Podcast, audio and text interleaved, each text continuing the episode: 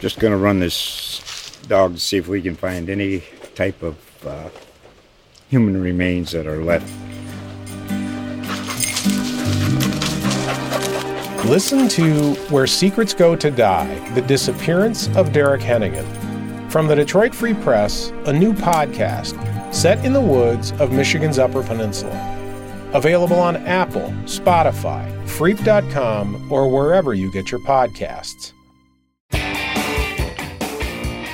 Welcome back to S E C Football Unfiltered, our podcast from the U S A Today Network. I'm Blake Toppmeyer alongside John Adams.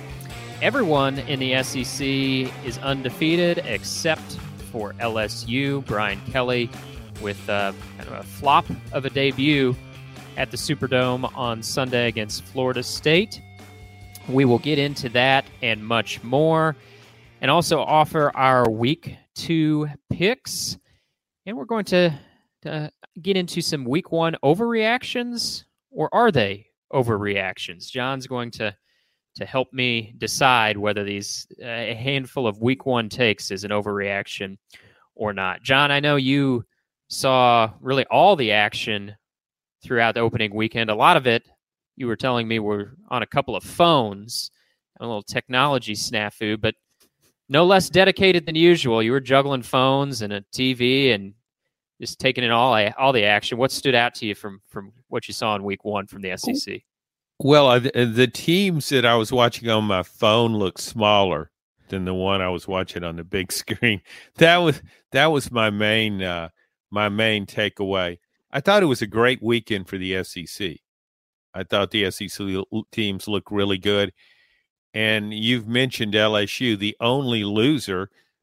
I think there are a number of other S E C teams that could have lost to Florida State. Florida State was better than I thought it would be. However, almost miraculously, L S U almost won that game. Had no business winning it, but it almost did. But the main thing that I, I thought about after that weekend was Alabama and Georgia just looked, Uh, you know, flash forward to December. Uh, they'll play for the S E C championship, and then they'll probably meet again in a rematch in the college football playoff. They they just look so complete. Georgia particularly. I thought Stetson Bennett played as well as he, he ever has.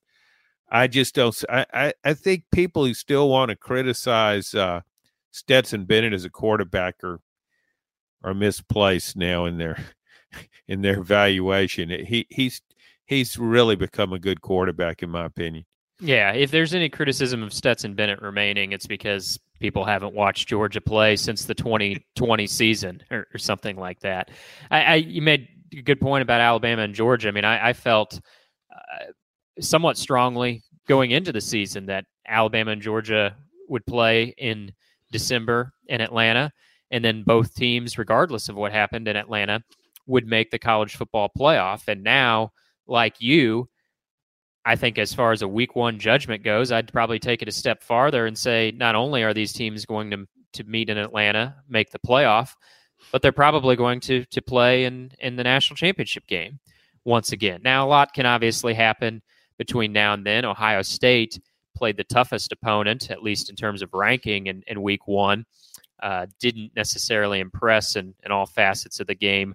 Uh, certainly early against Notre Dame, but but did beat probably the most solid opponent of anybody in, in week one. So a lot could still happen, uh, but certainly nothing we saw from from Alabama or Georgia dissuaded my belief in, in either of those those teams.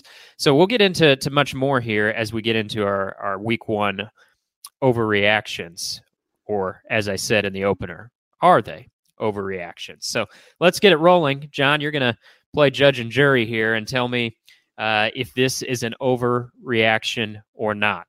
So I'm going to start with Georgia after that absolutely dominating, just dismantlation. Is that a word? Dismantling. That's the word I'm looking for. Dismantling. You were combining dismantling with annihilating, I think. Yeah. Yes. Annihilation and dismantling becomes dismantalization. Like whatever that. You it's want to call word. It. You should use it more often. Yeah, I'm not sure I, our copy editors would catch that. Maybe Georgia needs, maybe we need more more words to describe what Georgia did to Oregon in that opener. So my overreaction, or not, you're going to tell me, Georgia is the nation's best team. Georgia's the best team in the land still. Not an overreaction. I, I agreed with you watching that game. Alabama was uh, annihilating Uh, or dismantling Utah State, but it's Utah State. And I think Alabama's defense is better than it was last season. However, Georgia's performance was so complete. I mean, this is a top twenty-five team.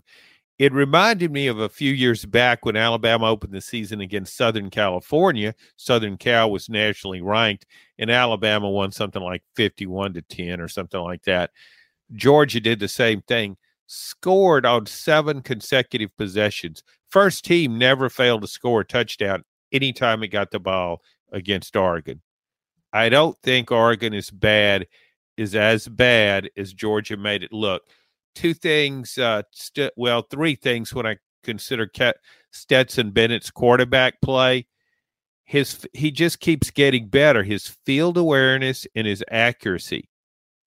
Uh, he, he made a really good throw on the run, just made a number of plays. He looks – the game looks so slow to him now. I mean, he just – he can pick apart a defense, and he's got a lot of weapons. Georgia's receiving core is better than I thought.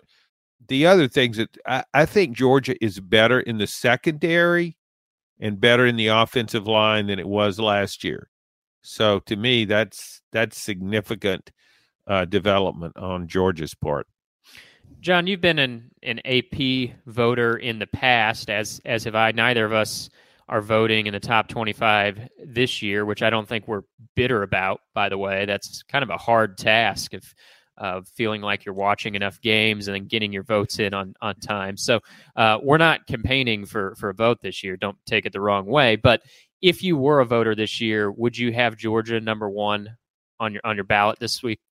Yes, I would. One of my main uh, complaints about the voters in general, I'm speaking to the Associated Press poll, the media guys, which I think is a more accurate poll uh, than the coaches poll. But I think you have um, too many people put their preseason top twenty-fives and just say, okay, I'm not changing that if my teams don't, the teams I predicted, if they don't fall, if they keep winning. I think more guys are doing it differently now, but I, I've always I've always tried to just look at each week uh, uh, as an as a new entity and and not not care about what I thought last week. I'm judging performance. I'm not trying to uh, uphold my preseason predictions, and I just thought Georgia was better for an opening performance. Honestly, against another pretty good team, that was as good as I've ever seen anybody play in an opener. Georgia was just that good. Someone else who was really good in the opener, and I know exceeded both of our expectations, John, was was Florida.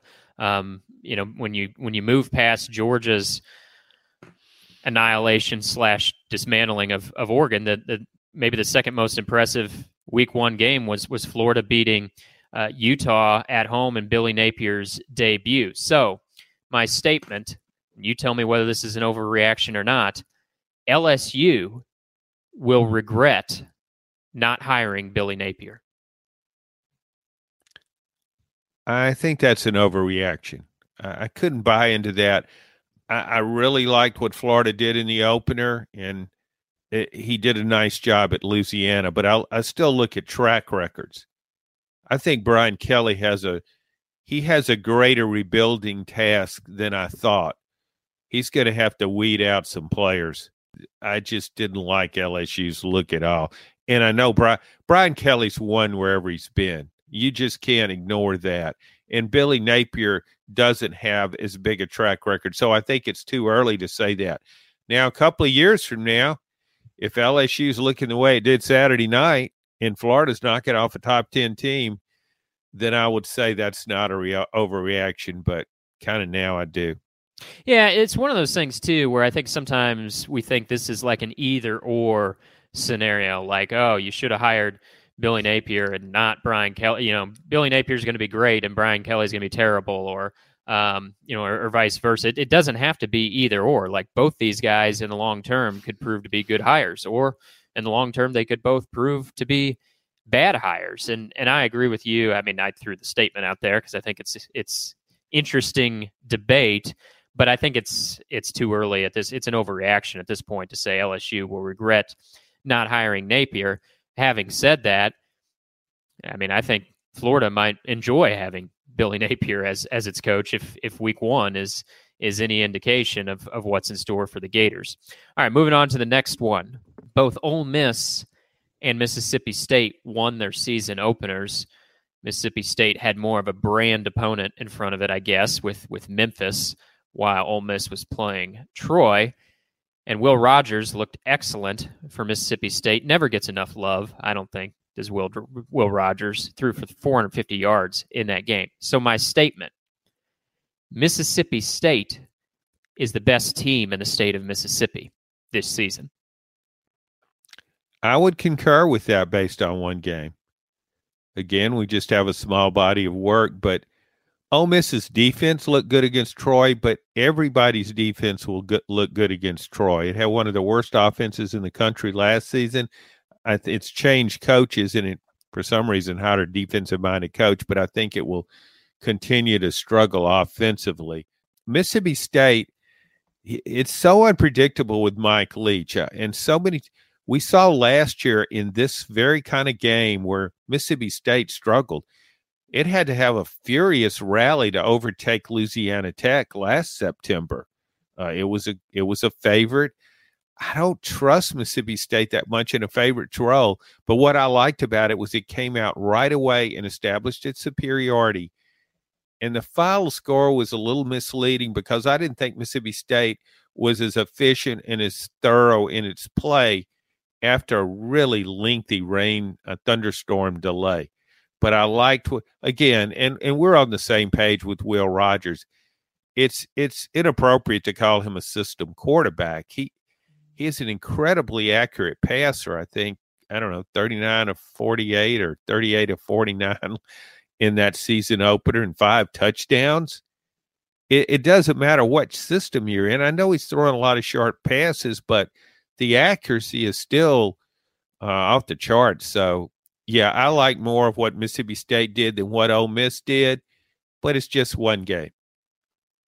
Okay, John, I know one of the games you were watching on the on the small screen, maybe it just wasn't made for the big screen based on how it played out, was was South Carolina uh, and its its opener with, with Spencer Rattler uh, as its quarterback. So overreaction or not, Spencer Rattler picked the wrong school as a transfer. I would have to agree. As you know, all preseason, I thought that was one of the as significant a transfers as anywhere for a quarterback uh, challenge South Carolina to pick up a quarterback, one of the best quarterbacks in the country, I think, in Spencer Rattler. I don't know. Spencer Matt- Rattler probably should have done a better job of scouting. I know he has a prior relationship with Shane, Shane Beamer, the coach, because he was an assistant at Oklahoma. South Carolina's offensive line was troubled last season, and it didn't look it as though it had improved at all.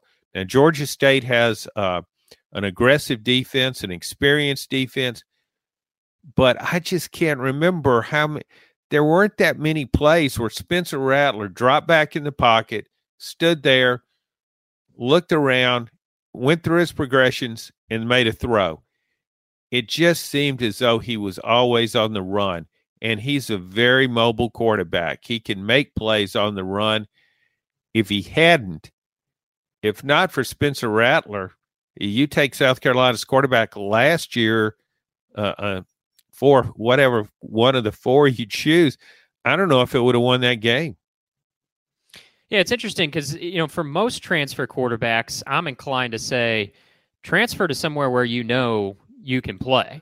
Now, on that front, Spencer Rattler made a good choice. I mean, given what South Carolina had at its at quarterback last year, he transferred to a school where he knew he was going to be a starter. You know, there was there's no question about that. And yet, Spencer Rattler's enough of a talent that I think, to your point, he could have probably transferred somewhere else that had maybe a better, a more robust offensive line and still won the job. So, yeah, I don't know. I'm sort of torn on on this one, and it does feel like maybe a little early to to make a verdict, but hey, that's what we're in the business of here on this podcast, right? But I, it may be too soon to say whether he should have picked a different school, but certainly, you know, I think Spencer Rattler could have found a school with a more polished offensive line and, and still been the starter. I want to get back to L S U, John, because they, boy, I mean, the, the offensive line was a just a giant struggle. Jaden Daniels was was on the run from the word go. Uh, third third down defense, they couldn't get off the field. Special teams were an absolute mess. And so, need, need I say more? Blow it up. And so, and knowing what L S U has on its schedule, they play in the S E C West. They got crossovers against Florida and Tennessee, both of which look like they're going to be cha- a challenge. My statement is L S U will not make a bowl game this year. Overreaction or no? Oh, that's a good one. That, that, I'm on the fence on that one. I could see it going either way. Hung jury. Uh, well, no, I, I need to make a decision here. Uh, I'm trying to think of that schedule. Alabama, Mississippi. Man, it could little, lose a lot of games in the West, and it's already lost its uh, big run stopper in Mason Smith out for the season for celebrating a, a play. It wasn't even a touchdown. It was just a play. Come on. Um, I think Brian Kelly may just have to blow that thing up and start over. I think he's going to have to make some personnel moves. He's still got some talent, but uh, he may need to go to that hurry-up offense with Jaden Daniels. He looked much more in rhythm when they went to that late in the game. Probably should have gone to it sooner. I still will say L S U will make a bowl game, so that's – I guess it's a little overreaction, but not much. I, I don't, that thing could go either way. All right, well, see if I can get you with another overreaction here. Florida, on the heels of that impressive performance against Utah, whom I know you you really liked the Utes and maybe still do. Uh, but given that that win and given what else we saw elsewhere, statement is Florida is the second best team in the S E C East. That's an overreaction. Anthony Richardson in quarterback was just what as advertised. But Utah helped Florida out so much in that game. You don't want Anthony Richardson to run. You want to keep him in the pocket. And I thought Utah really misjudged his speed. I mean, the guy's a pure sprinter. He looks like a four hundred meter runner. He uh, those long strides just eat up yardage. He had a forty-five yard touchdown run. Utah should have kept him in the pocket, had a spy on him, make him beat you with the pass, his passing. I don't think Florida has enough playmakers at wide receiver, and I think if you play them the right way and keep and keep uh, Richardson in the pocket, uh, Florida won't be as effective offensively. However, Florida's a running game looked as good as I've seen it in a long time. Much of that had to do with Richardson, but its offensive line played better. I still think over the course of a season, Florida's lack of quality depth will show up and come into play more and more. I thought it was fading there at the end, but my gosh, Utah had the, I mean, it had a sure tie. I, I just thought just some real boneheaded play plays. I, I thought, I mean, Utah, it, people were talking about this as the big game is one of the biggest openers in Utah history. And it just blew the game. I thought, yeah, we're going to learn, I think, before September is over, whether whether Florida is the second best team in the East. They have uh, Kentucky this week, a game we'll we'll talk about when we're making our week two picks against the spread, and then they close September on the road at Tennessee. So I think in a matter of weeks here, we'll we'll find out whether that's an overreaction or or not. I don't. I mean, I'll say this: Florida's at least made me think twice uh, about that thought. I mean, it's it's possible they are the second best team in the East. I would have said coming into this season, no way. But, you know, and I'm now at this point, I think they're they're in the ballpark. I, I'm not sure I'm I'm all the way there yet. I I might be convinced depending on on what happens in the swamp on Saturday night. I'm going to lump these two together, John, when it comes to the Heisman conversation. There's there's probably six or ten guys where you could say you know, so-and-so from the S E C is a Heisman dark horse. But I'm going to take it a step farther and say these two guys will be Heisman finalists, and you can react to one at a time, but I'm going to lump them together in this statement. Anthony Richardson will be a Heisman Trophy finalist among the, the players invited to New York for that ceremony, and Stetson Bennett will be a Heisman Trophy finalist. Is either of those an overreaction? It's not an extreme overreaction. If I thought Anthony Richardson would stay healthy the whole season and a, uh, S E C teams would play the same kind of defense that Utah did, yeah, he would be a Heisman finalist. I still wonder if he will stay healthy. I mean, he just has a history of injury, so I'll, I will say that's an overreaction. But I sure hope he stays healthy. I hope he's a Heisman finalist because he's a – I love watching the guy play. I mean, he just makes plays nobody else does. And it's funny you should bring up Stetson Bennett in that context because watching that game and th- just looking back, I mean, he was M V P of the semifinal game last year in the playoffs and M V P of the championship game uh, against Alabama. Uh, most people who had done that would already be a He might be a, considered a front runner right there with defending Heisman winner Bryce Young. I th- I think he will be. It based on what I saw Saturday, uh, it's unfair. People need to change the way they look at Stetson Bennett. Yeah. So okay. So one out of two there. One out of two. Yeah. On an yeah. overreaction. It's.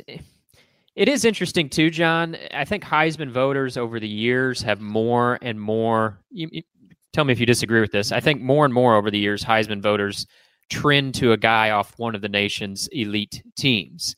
And in that regard, I think that also helps Stetson Bennett because voters, I think, really zero in on those like top five teams in the nation. As impressive as that week one win was for Florida, I don't know that, that Florida's a, a top five team. They might be better than, than we thought. I think they are better than than we thought. Now, we did see Tim Tebow win the Heisman off a, a team that I believe went nine and four that year. But again, that's been a while, and, and Tim Tebow was also just a special case. So I think when you consider, um, you know, the team element, even though it's an individual award, and I never have a problem putting a guy on my b- ballot that's off a mediocre team. It's an individual award. If he's one of the three best players in the nation, he's going on my ballot. But you know the way these voters are. And, and I think if Georgia, you know, is, is the number one team or, or very least, you know, makes, makes the college football playoff, which based off Saturday, it would be a surprise to me if they don't. Uh, that certainly helps Stetson Bennett's case, particularly as a quarterback, I think, because quarterbacks are lumped in so much with, with team success. Well, and think about this too. You brought up Anthony Richardson, who so many people believe is a, a top ten draft pick, even though he has such a small body of work and has only started a few games. Georgia playing Florida late in the year. I mean, who do you think will have a better game in that game? I, I just really like Stetson Bennett's chances. I, I just think people, again, you, you've got to you've got to change your opinion based on what's actually happening. Stetson Bennett is was penalized in a way how he was judged because Georgia had a great defense. Everybody said, well, Georgia won with a great defense last year. Yeah, it did win with a great defense. But at the end of the year, Stetson Bennett was a key cog in that in there in Georgia's success. And even more so now, the another thing against Stetson Bennett, he won't pile up a lot of fancy stats. That may be the best statistical game he has all season was against Oregon because Georgia's not going to – it's not going to keep him in the game when it's running up a big score. I just uh, – and it's going to rely on its running game more, I think, in, in a lot of instances depending on how the defense plays. So we'll see, but, yeah, I don't think that's overreaction at all. All right, last one, John, before we transition to mm-hmm. some picks. I think a lot of Auburn fans would have come into the season saying, we wish Brian Harsin would have named Robbie Ashford the starting quarterback. Well, in week one against Mercer, Auburn showed off a, a two-quarterback system, And they found success with that. They handled Mercer without much trouble. But T J Finley in that game threw two interceptions, while Robbie Ashford made some plays with his arm, but also certainly with his with his legs, which is was as advertised. So overreaction or no, Robbie Ashford should be Auburn's starting quarterback. I don't think it is overreaction. And and I didn't watch that game. It was one of the few games that I didn't see one minute of. However, I, I read about it, and I kind of know what we get, you will get with Finley. I mean, he has a big arm, but I think the nuances of the position escape him at times. And in Ashford, Auburn wants to run the ball with Tank Bigsby. And if you got a quarterback who can run and you got a really good running back there to hand the ball off to, it's a nice combination. So I wouldn't be surprised at that at all. And anybody seen Zach Calzada lately? Is he on anybody's radar? No, I, I haven't seen him lately. But no. I, I, I would agree with you, John. I think you know, there might be more mystery with, with Robbie Ashford at, at quarterback, but that might be a good thing. I, I think I know what the ceiling is for Auburn with T J Finley at, at quarterback. And, and I think I'd go with the guy that, that maybe gives you the higher ceiling. And, and I think, you know, based off of week one and, and also some, you know, some historical context here of what Finley has been throughout his career, which is, you know, a guy you like as your backup, but I'm not sure you want to hand the reins over to him for a full season as your starter. Yeah, I think I would say Robbie Ashford gives Auburn the potential for a higher ceiling and, and therefore should be its starting quarterback. John and I are going to take a break, and we will be back with week two picks. Hi, this is Blake Toppmeyer, host of the S E C Football Unfiltered podcast. Along with my co-host, John Adams, we've been coming to you every week for more than a year now. When we launched this podcast, we had the goal of having fun. We want to entertain as well as inform, and we consider no topic off limits. We'll debate anything from overrated teams, coaches on the hot seat, the best venues to cover a game, and whether John got swindled when he sold his twenty-year-old Honda. While we revel in the banter, we're not big on shouting or talking over each other. This is a podcast for debate rather than noise. If you like what you hear, we hope you'll consider clicking subscribe or follow so you won't miss an episode, and we'd appreciate your rating or review. Those ratings and reviews help us find more listeners. As always, thank you for listening. And we are back, John. Bit of a uh, bit of a split performance for us, I guess, in our week one picks. I lead the standings. I went three and one in week one. You went two and two in week one. But if you combine those, we're ahead in the money-making business. So we'll see if we can keep that rolling this week. I'm going to give you a, a little bit of a better chance to to catch up here, move ahead of me. I've added a couple couple extra games to the list here, so we'll we'll try to run through these uh, as smoothly as we can. I'm going to start off with Arkansas uh, against South Carolina. Arkansas, eight and a half point favorite. I was really impressed with the Razorbacks in their season opener. I know that's a team we didn't talk about in our overreaction segment, but uh, I thought K J Jefferson, as good as I had advertised him to be in the in the offseason, I know we've joked about it, that Arkansas uh, was a dark horse team for me. And hey, I felt vindicated after week one. I know, you know, the score says it was just a touchdown game, but I, I still think Cincinnati, albeit not as good as last season, is a tough opening opponent.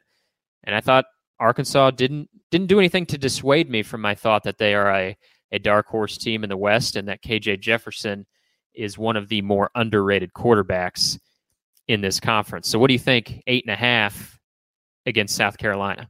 I pick the S E C games in my column every week, so I always pick a point spread before I look at the point spread. And it's funny, but in, in most of these games, I was really close to the spread. Um, I have, I, I would pick Arkansas there, but it's very close. I think eight and a half is a pretty fair line to, to create betting on both sides of the ledger. I just think Arkansas is, is defensive front against South Carolina's offensive line. I just thought it looked porous against, uh, in that opener against Georgia State. So I would go, I would give an edge to, uh, Arkansas to beat the, beat the spread there. Yeah, I'm going to go the, the same way. I, I'm worried about this spread. I feel a lot better if it was six and a half and not eight and a half. You know, it's one of those spreads that yeah. if I were throwing some big bucks around, I might say, uh, stay away from that. Or, you know, they got these teaser bets. You can you can pair up a couple games, adjust the spread, but you got to go two for two. Maybe I'd tease this one down with another game, but we're not going to do that here on the podcast. I gotta I gotta make a pick, and so I'm going with Arkansas uh, to cover that one. Big game uh, in the swamp on Saturday night. This is a chance for for Mark Stoops to back up that tough talk he had in the tweets uh, toward John Calipari over over the summer. Cal says it's a basketball school. Stoops says, hey, not so fast. Well, okay then, Mark, here's your chance. Against Florida in week two, Florida off that big win over Utah, five and a half point favorites. Who do you like? That's another fair spread. I like Kentucky in that one. I know it has a wretched history there in the swamp. I think it lasts, it's won once there since nineteen seventy-nine. So it's hard going against that. What impressed me about Kentucky was playing without against Miami of Ohio, an inferior foe, obviously.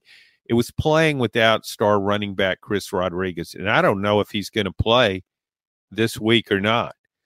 But in his absence, Kentucky threw the ball. It became a passing team instead of a running team. And what surprised me with it was the receiving core. All the two freshmen, Dane Key and uh, what's the other guy's name, Barry and Brown, uh, freshmen, both played well. Brown had a kickoff return for a touchdown. And Tavian Robinson, the transfer from Virginia Tech, did pretty much what Kentucky hoped it would, had, I don't know, one hundred thirty-six receiving yards. So I like Kentucky to beat that spread. I was thinking the spread was going to be maybe three and a half, and that would have been more challenging. But uh, that was uh, – I, I would go with that. I would go with Kentucky there despite the history. Yeah, I'm going to go the same way as, as you. I think Florida uh, may win this game, but uh, with the, the five and a half points, I'll take Kentucky and the points there as well. You know, it feels like it could be like a twenty-four twenty type of game there, which which would lead you to taking Kentucky and the points. It's interesting. We're living in a world where we're debating, or at least some people are debating. I'm not. Some people are debating whether Kentucky's a basketball school, and and to your point, Uh, we're, we're really living in bizarro world where Kentucky is is fueled by its passing game. I know there were some years predating Mark Stoops where that was that was the case. They were pass oriented teams, but you know, in the Mark Stoops era, that's not what we've seen. Maybe that changes when when Chris Rodriguez comes back later this season. But for now, Kentucky's passing game looks ahead of its ground game. So strange times indeed. Johnny Major's Classic on Saturday. John, and in honor of, uh, of course, the, the former uh, Tennessee player and coach who is revered by the Vols, and, and also a coach who was um, is really celebrated by Pitt as well, won a national championship at Pitt in nineteen seventy-six. Those teams will meet in Pittsburgh on Saturday. The Vols are a six and a half point favorite. Vegas apparently impressed by a blowout win from Tennessee over, as you described them, infirm Ball State. So we know Pittsburgh isn't going to be as infirm. You like Tennessee to cover the six and a half? Barely. I, I thought the line would be three or four. And, and I, I was picking Tennessee by seven.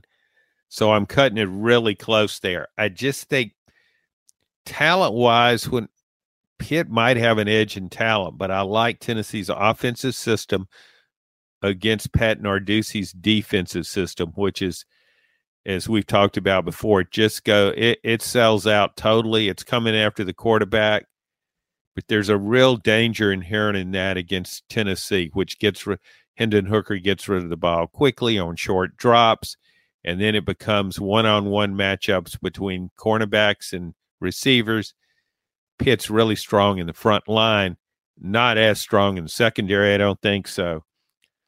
I will – that's a tough one. I wouldn't bet that game. I will, I will put that disclaimer on there for fans who are listening. I wouldn't bet that guy. I would ignore that. But since you forced me to pick it, I'll pick Tennessee. All right, we're staying consistent here, John. I'm I'm following in your footsteps and taking Tennessee as well. I think I think the tempo – run game also could be an X factor for for Tennessee. I agree with you on, um, you know, Pitt's got an aggressive D. They got to the quarterback well against West Virginia, and I think Hendon Hooker, who gets the ball out quickly, is prepared uh, to combat that. But I would also add, I think that tempo run game from from Tennessee is going to give Pitt uh, trouble. So I will take the Vols. Uh, I'm going to pick first on this one, give you a chance to deviate from me, so I'm not just copying your picks. Alabama will be at Texas. We'll get a we'll get a read on on the Sarks, the Fighting Sarks there in in Austin. Um, I think this is a game, John, that's going to be ripe for overreactions. We were talking about overreactions in the lead segment. If if Alabama blows the doors off Texas, it's you're gonna you're gonna read a lot of takes of, well, Texas don't want this S E C smoke. You know, they boy they they're not ready for this S E C. Well, if you remember Texas A and M, John, the year before A and M came into the S E C, they weren't very good. That was twenty eleven, and and I believe Texas A and M that year went five and seven. Excuse me, they went they went seven and six. They went seven and six in, in two thousand eleven.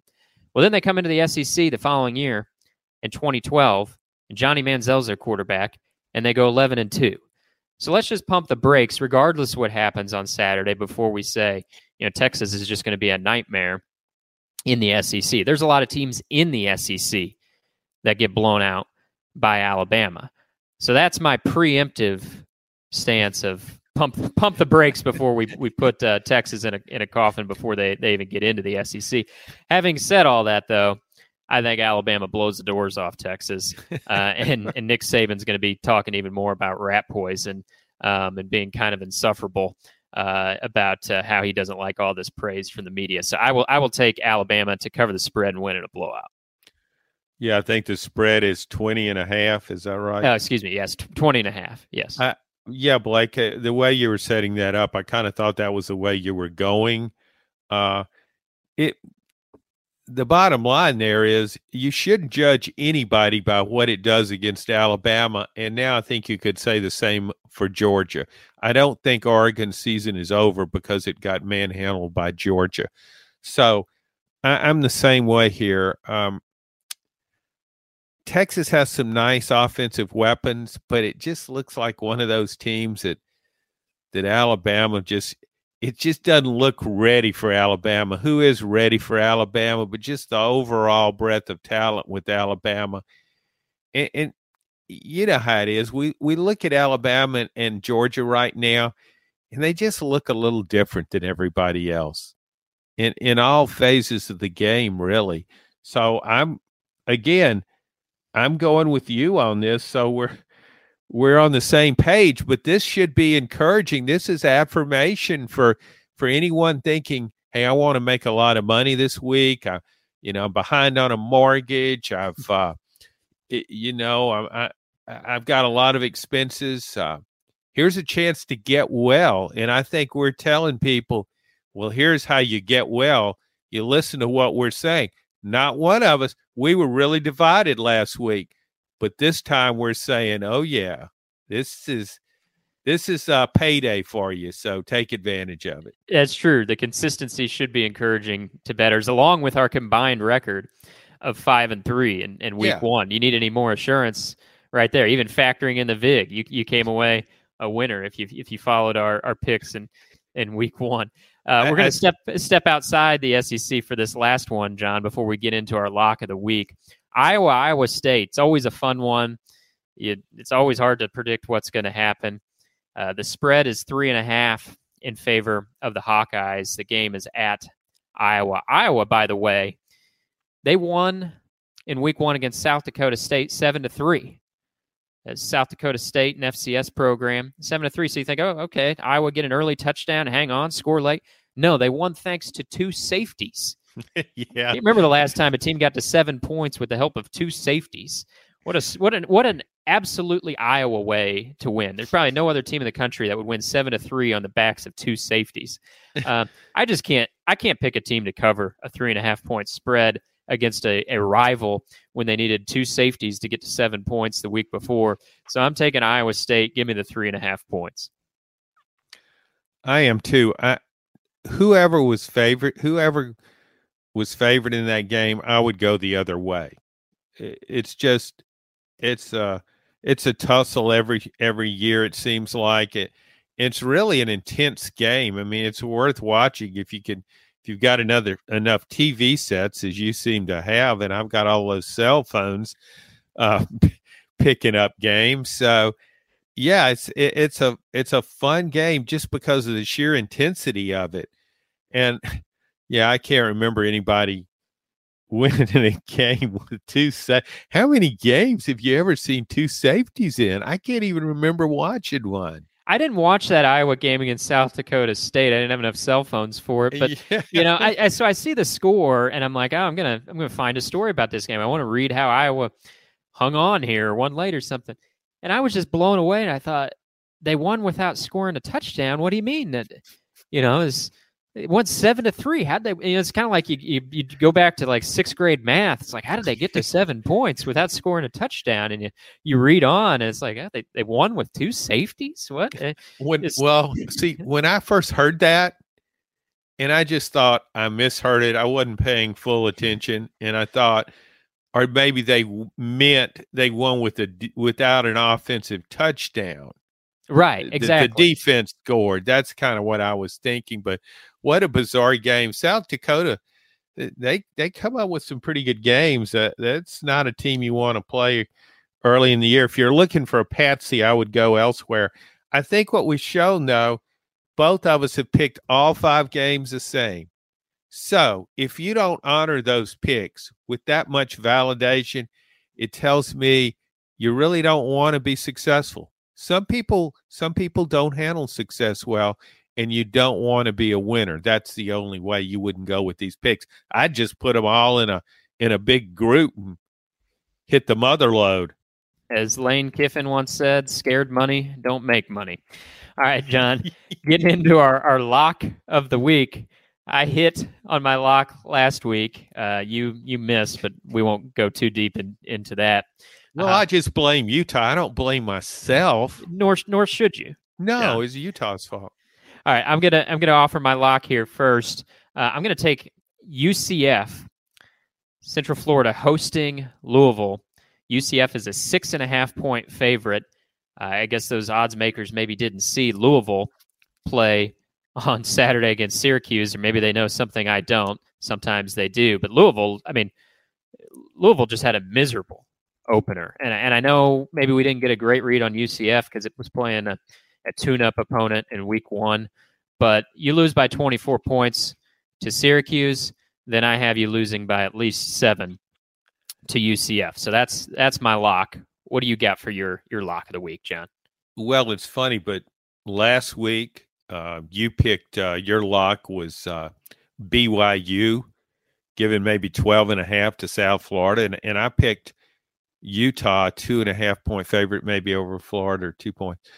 Um, and I liked your lock better than mine. And that proved true. So um, I would have bet your lock over mine. Uh, I think the same thing again, but I'm picking. I looked at this week's games and, and nothing jumped out at me.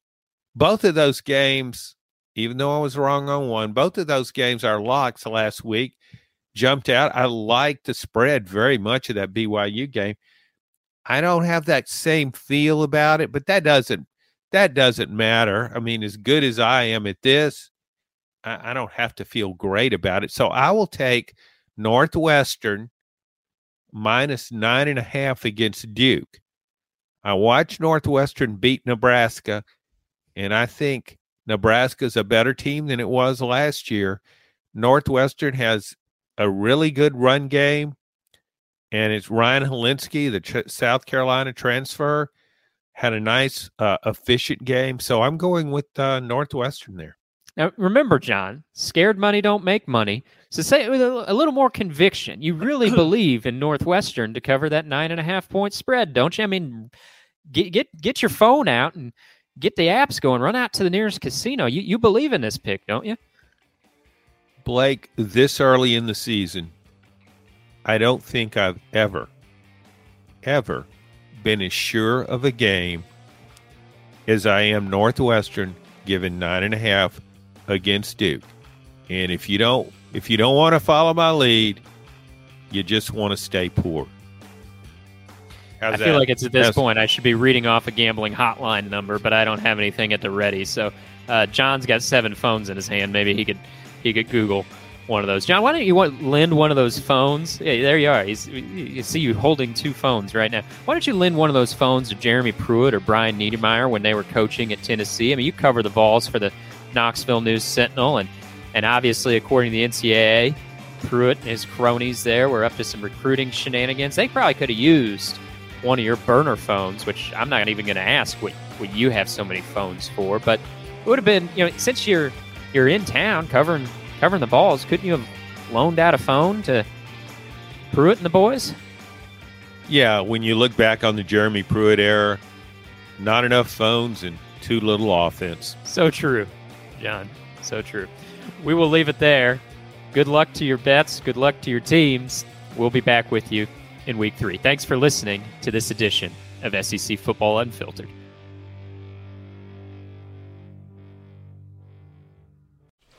Just going to run this dog to see if we can find any type of uh, human remains that are left.